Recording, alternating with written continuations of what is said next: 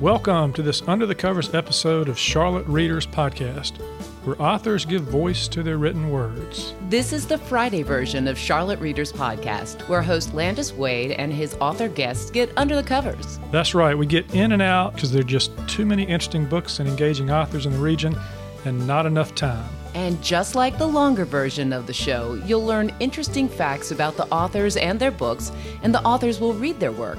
And also, like the longer version, you will find images, links, and information about the authors in the show notes at charlottereaderspodcast.com. Support for Charlotte Readers Podcast is provided by Park Road Books, the oldest and only independent bookstore in Charlotte, conveniently located in Park Road Shopping Center. And by Charlotte Mecklenburg Library, a connector of readers, leaders, and learners with 20 locations and a 24 hour online presence. We're also grateful to those of you who offer member support, for which I'm pleased to offer in return member only content curated with our authors and myself. You can find out more about this member only content and how you can help authors give voice to their written words at charlottereaderspodcast.com. When Landis is not getting under the cover at bookstores, at events, and on the road, he does it in the well equipped podcast studio at Advent Co-working, located in the Belmont community near Uptown Charlotte. But enough with the prologue. Let's get under the covers. I'm your host, Landis Wade. Thank you for listening.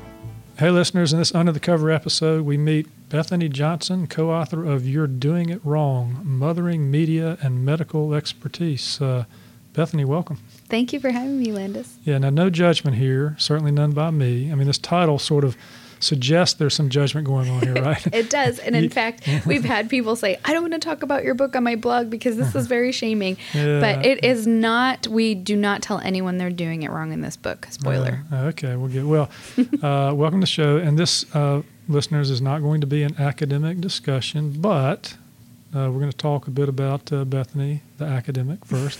You're a doctoral student, right, in the history of science, technology, and the Environment, University of South Carolina, and an associate member to the graduate faculty and research affiliate faculty in the Department of Communication Studies at the I can't even say it's this. a mouthful. It's a mouthful. Yeah. Anyway, you're you're an academic, right? yeah, I work in academia. but you can talk lay stuff. I too? can, yeah. and I like okay. to. Um, okay.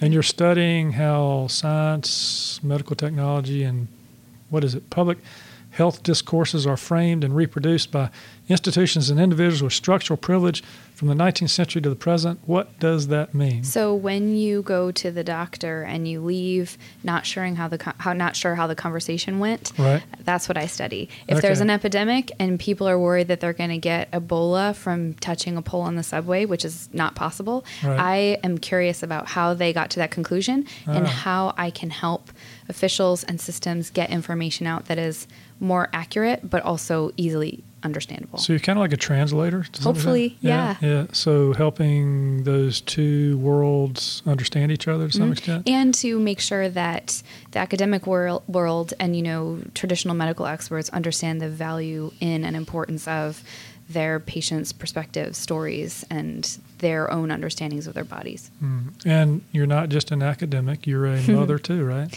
I am. I have two kids. My eldest is Hazel. She's four and a half. Um, going on philosopher's age and i have a 20 month old his name is otto and he's uh, very excited recently about getting to pretend to drive my car when it's stationary so Okay, good. And you've got a co-author for this work that you put together, Margaret Quinlan, right? Yeah. yeah. She's my dear friend and a professor in the Department of Communication Studies at UNC Charlotte. She also has two kids, Sweeney, who is five, and Teddy, who is 22 months, I think. And um, she does rhetorical studies in health communication. And she is a dear, dear friend who has done everything from driven me to surgery to edited my cover letters. So I'm I'm really lucky to have her as a close friend as well as in, in our field what we call we call each other our academic wife because we publish so much together. Okay, so what came what what came first, the uh, the kids or the idea for a book that involves having kids? There was some overlap. So Okay. Maggie and I have been writing about infertility, doctor patient uh, communication there. We have friends all over the city. We've interviewed women all over Charlotte who've been in infertility treatment. We've made a documentary with graduate students that interviewed people at the Women's Center and at Reach. Um, so we've been out here thinking about these issues for a long time. We both had our first children, myself after a lot of infertility treatment, and before we became pregnant with our second, we had the opportunity to write this book because we had gathered all this mm-hmm. stuff. We had nowhere to put it in our articles, but we thought it all hung together in a way that kept us up at night. And so we kept talking about it and we pitched mm-hmm. it to Rutgers University Press and they got back to us in two hours and said, let's do this. All right, so the title of the book is You're Doing It Wrong Mothering, Media, and Medical Expertise. You ready to get under the covers? I yeah. am. If you like our mission of helping authors give voice to their written words, please consider leaving a short written review about Charlotte Readers Podcast on Apple Podcasts or the podcast platform of your choice. Because when you leave a review, it helps authors reach more listeners. You can keep up with news about the show and member only content for our member supporters by joining our email list. We promise not to spam you because, well, that takes too much time. And if you do join the list, we will give you a free ebook written by me, the first book in the Christmas Courtroom trilogy. Charlotte Readers Podcast is a member of the Queen City Podcast Network, powered by Ortho Carolina. For more information, go to queencitypodcastnetwork.com. So, what are we uncovering here in this book? Anyone that has taken care of a child, anyone that has parented a child, fostered a child, adopted a child, interacted with a child, has probably heard you're doing it wrong from more than one source. What Maggie and I wanted to get to the bottom of was why this is something everyone experiences, how long this construct has been around, and what work it does. And the way that we got to it was we looked at some particular crises that can happen um, infertility issues, high risk pregnancy, premature birth, miscarriage and baby loss, because those are the moments when people are most likely to lean on the expertise of either traditional practitioners or family members mm-hmm. and friends. So we wanted to look at those moments to see how is this idea getting exchanged even inadvertently mm-hmm. to help us understand why everyone has this feeling and to maybe relieve us all in the process. So what uh, often ask uh, authors, you know, what possessed them to write a book or what obsessed them to get involved in writing a book? Because it's a it's a big undertaking. Was it mm-hmm. for you? Was it was it one thing? Was it an obnoxious Facebook post about mothering? Was it a pretentious male doctor who knew better than you how to be a mother? What what exactly was it? well, it came from so many areas. So yeah, Maggie and I were fascinated by what we were seeing on Facebook and Instagram, particularly about the ways that people really, really supported each other. Um, there was a mother locally in Charlotte who lost her daughter this week, and it's been a very public loss that her family has experienced really openly on, on a local Facebook mothers group. And now there are hundreds of people coming to her daughter's memorial ceremony um, in a park this Saturday. Um, and so there are really, really beautiful things happening in a time when people probably feel really disconnected. But then we also saw a lot of moments of mothers saying you're doing it wrong, um, people hopping on to discussions and saying, I'm a local nurse and don't do it this way and that looks like this. And um, so we were seeing some real extremes. And the, I'm a historian, so the last real big information boom was the newspaper age at the turn of the 20th century, you know, ni- late 19th, early 20th century. And so I, I wanted to understand some of the similarities I was seeing in the news, the newspaper and women's magazines discussions at the time, and what was on social media, but I also wanted to understand how this moment was really divergent mm. from that media age. Well, social media has a way of getting in people's heads all the mm. time in terms of what's right and wrong and uh, how you how you should be doing things. Let's talk about the structure of the book just a second. You've got a you got four sections of this book, right? Uh, mm-hmm. Uh, you start out with a section on conception and infertility, and you, you touched on that mm-hmm. briefly at the beginning, and then you deal with pregnancy and birth. Are you talking about what the whole process, how it should get done, who does it, where it happens, all this kind of thing? The pregnancy chapter was um, fun, if not frustrating, to write because we actually collected what the wildest advice for pregnancy behavior that people had heard and we examined uh, where some of that came from. What, what kind of wild advice? So, so many people heard don't lift your hands over your head. It'll wrap the umbilical cord around the baby's neck. That's Okay. not that's not possible. I thought you had to stand on your head to get pregnant. Is that true? that is something people have also heard. Okay, Um, alright. Also, don't eat spicy food. You can't exercise. Don't run. It's like a goldfish in a bag, is what someone's doctor told them. Um, and this got really complicated. We talked to, to um, a mother who self identified as disabled. Walking was really perilous for her. And so, for her, riding a bike when she was pregnant from place to place was easier because she was less likely to fall. But the sort of party line is you shouldn't be riding a bicycle in case you fall. A, a woman should not ride a bike while she's pregnant. Right. okay. Especially after six weeks. That's what a lot of people I guess hear. in the Victorian era they couldn't straddle a horse either, right? oh, no. In the Victorian era, they also couldn't be seen in public pregnant. So, okay. All right. Okay. And then the third section of the book is on the postpartum period, uh, or the fourth trimester, as you call it. Mm-hmm. Um, any interesting stories from that section of the book? well, something that might surprise your listeners, although might not surprise anybody that's given birth here, is that the U.S.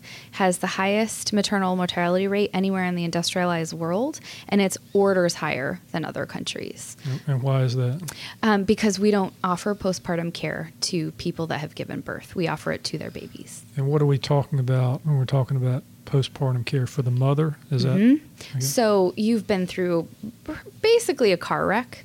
Right. Um, and you get two days in the hospital, and then we send you home, and we don't speak to you again until six weeks later. That's not good advertising for having a baby.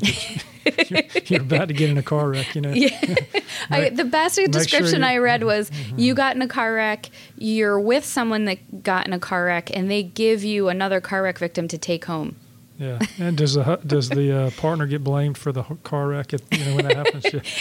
it depends on who you're talking to, and you know the partners don't get really any support either. There there aren't really any outlets for them. So, and most of the deaths take place in the first six weeks. So, what we did was we found a very different postpartum model in Boston in 1905, and that's what we explore in the postpartum. Can you give us chapter. uh, just a snippet of that? What's going on? Yeah, so people got free care from interns that were doing their obstetric training, and these doctors came to their house for them to deliver their baby and came every day or twice a day for weeks for free and cared for the mother and baby as a unit and had arguably better outcomes in some cases than we have today. Mm. And the fourth section of the book, infant loss and early childhood. You mentioned that a little bit. We don't have a we don't have time on this podcast to talk about early childhood and everything that goes into that. Right. Right. That's that's probably a podcast unto itself. But so on this show, sometimes, uh, well, a lot of times we deal with fiction, and fiction uh, conflict is usually central to the story in, in, in, in a fictional story. Um, I sense uh, in this book there is a lot of conflict, even though it's a nonfiction book. Where do you see the most conflict for women who are trying to do the right thing in the face of medical expertise and these constant barraging opinions on Facebook and in the media? Well, the conflict is who do you pick? Everybody is very confident, and you might be talking to a doctor, a doula, a massage therapist, a nutritionist, your mom, an aunt, a meditation expert, a child psychologist. All of these people might have an opinion about the best way to approach things. They may conflict, and no matter who you decide to follow, someone will tell you you're doing it wrong. Yeah, we had a uh, great pediatrician. He was a friend of my father's. He's now deceased. His name was, uh, was Mac McLean, and my wife used to just come home just so happy to having visited him. He was always available to us, but he, he took the position that the mother's right. You know, if that's your instinct, and that's you know, so she, you're going to know better a lot of times than science. You know what needs to be done. Uh, but in your study, I think you found that there were a lot of strange things happening in history here, right? When it came to the medical Yeah. profession. So, how did they used to treat infertility? Well, um, they used to treat infertility by uh, neurologists. Used to treat infertility, so they would treat you for hysteria and neurasthenia because uh, the idea was that you were robbing your reproductive energy by being a hysterical person. Um, the other way they treated it in the late 19th century was trying to bar women from going to college because the idea was if you studied chemistry and Greek, you would make yourself sterile uh, because you wouldn't have the mental energy left over to get pregnant. And then there were some leeches involved too, right? Yeah, uh, there was a lot of uh, cervical removal and leeches and things that really raise your eyebrows when you read them in the medical record today. New mothers have long sought and received expertise from community members or lay experts, including family, friends, and acquaintances, who provided advice through the lens of their own experience. Sometimes these lay experts may have had training in technical medical expertise as family doctors, nurses, and eventually pediatricians, or had training in or knowledge of alternative medical practices. In the United States, medical history is punctuated by both efforts by traditional experts to discount or curtail the activities of practitioners they felt unqualified to practice, like midwives and doulas, as well as waves of populist medical movements maintained and upheld by the American public, like hydro, uh, hydrotherapy and homeopathy. Female identified individuals have long participated in protecting the health and wellness of their family and community members as both lay and traditional experts, even as these definitions have changed. For example, midwives have transformed from community leaders and technical healers to lay practitioners. By the mid 20th century, the practitioner patient relationship, more specifically, the doctor patient relationship, had crystallized into an ideal of the sacred, insulated medical relationship arranged in a top down fashion, practitioner to patient, and legitimized by technical experts, the shift from home to hospital care and the corporatization of medicine. For the last three decades, historians and health communication feminist and medical humanities scholars working at the intersections of these fields have insisted on the need for a model of practitioner patient communication that empowers both patient and practitioner and creates a dialogic or discussion based model of healthcare, pivoting on clear and open communication and the conclusion that physician dominated discussion is counterproductive. This research points to the need for caregivers to encourage open communication so as not to overlook important information. Caregivers can also work to ensure the patient does not feel belittled and therefore leave out vital information in fear of critique or censure from the caregiver. Scholars across these fields continue to wrestle with this delicate communicative balance between patient and practitioner. So, Bethany, I sensed uh, looking at this, uh, I picked out some more conflict. That's what I look for here. The conclusion that physician dominated discussion is counterproductive. Does that sometimes feel that way when a woman goes into you know, to meet with their doctor, they feel like they're being lectured and talked down to? I think so. And I think it's frustrating for the practitioner as well because um, practitioners spend enough time with people that they often understand when they're not getting the whole story. And they might feel frustrated by not getting to that information or perceiving their patient as someone that's not listening to them and non and being non-compliant. But the gap there is that both of the people in the room are having these feelings. So how do you bridge that gap so that you can have a real conversation? Mm-hmm. and you explore this in the book mm-hmm. and we we use these crises and these very wild histories about puppies and the NICU and all of that to talk about um, when it was different and how it could be again. Yeah I don't know. I read about the puppies. The, the, the puppies are breastfeeding, right? Yeah. So a doctor comes into a tenement house and um, sees a baby sleeping peacefully on a bed and a box with sawdust in it and a brand new puppy sleeping in it, and then notices that his patient, who he delivered, he helped deliver her baby yesterday, is nursing a brand new puppy, and he's sort of horrified. And I'm reading this in his own so, notes. So I'm a little horrified too. so the idea was that she had too much milk and her baby couldn't eat it all.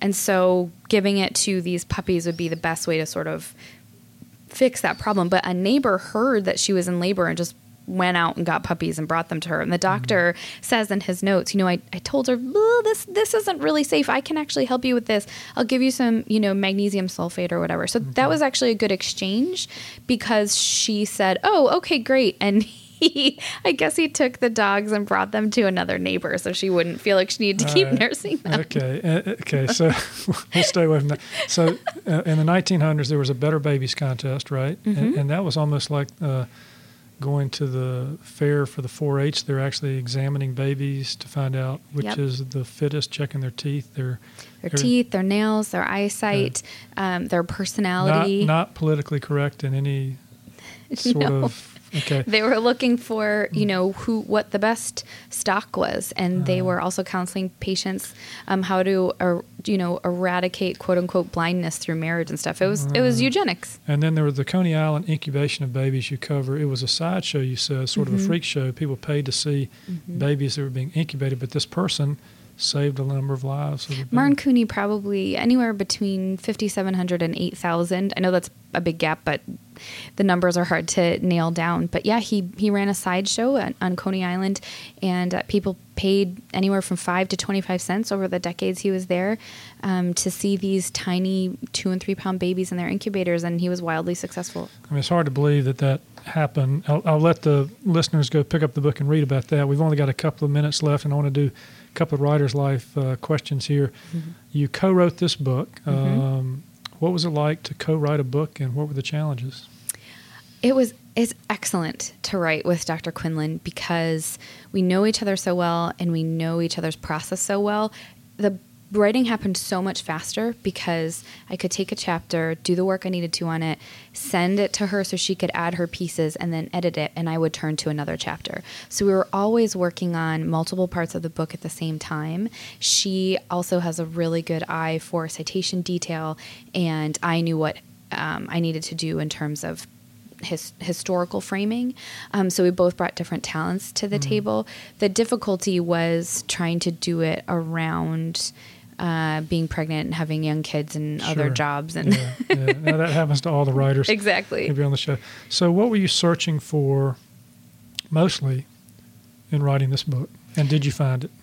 I did. I had a lot of relief because now that I know that I'll always be told I'm doing it wrong, I don't have to take it on in the same way. What I was looking for was when this stuff started. My my sort of pet project in this book was the infertility chapter, the history of just relax, which anyone that's been in infertility treatment knows exactly what I'm talking about. Um, and I just was flabbergasted to follow it back 150 years. Um, but it also released its sort of power by doing that. What do you hope readers uh, will gain from this body of work? I hope that they uh, that people understand that this book is not just for parents or mothers or people with children. We're talking about information dissemination, um, how media works, and how expertise works. So the type of questions we're asking can be applied to any area of life, and hopefully the all the stories that we collected will keep people interested, if not horrified, along the way. Yeah, well, the, the, yeah, the horrified portion as well. But you did bring in some practical. Uh, you said it's not a how-to book, and yet through these stories that you tell, people can get a sense of uh, how you know what they can take away from it in their own lives, right? So, so I know there are going to be images and there are going to be uh, links in the show notes here, but where can people find your book? Um, surprisingly, it can be bought online at Target. We just heard. Oh, wow. um, also, Amazon Okay. and Rutgers University Press. And Okay. for your listeners, we can give you a thirty percent discount code. And if they buy it at the Rutgers University Press website, they can get it for under twenty one dollars. All right, we'll, we'll put it in the we'll put it in the show notes. I'll get you to send that to me. Yeah. put it in the show notes. Yeah. Hey, Bethany, thanks so much for being on my uh, Under the Cover show today. And, Thank you for uh, having me. and uh, synthesizing this book with a gazillion footnotes into 20 minutes. Okay. Thanks. Right. Well, that's it for today. Another fine author giving voice to the written word. Landis will be back next Friday getting under the covers with another interesting author. But before then, coming on Tuesday, we'll have another long form episode with readings and conversations about the written words and the writing life of a local or regional author. Landis loves helping authors give voice to their written words, but he can't do it alone. If you're inclined to help me help authors give voice to their written words, please consider becoming a member supporter. We'd love to have you as a member. And when you join at certain levels, we'll give you access to member only content curated by the authors and me. Would you like to hear more from the authors? Perhaps a variety of presentations on writing craft, or additional readings, or tips on marketing and social media. Would you like some behind the scenes insights and reflections from me, or some edited content from previous episodes without interruptions? You can find out more about these member only benefits and how to become a member supporter at charlottereaderspodcast.com. Thank you for your support, and thank you for listening. Until next week. I'm Landis Wade for Charlotte Readers Podcast.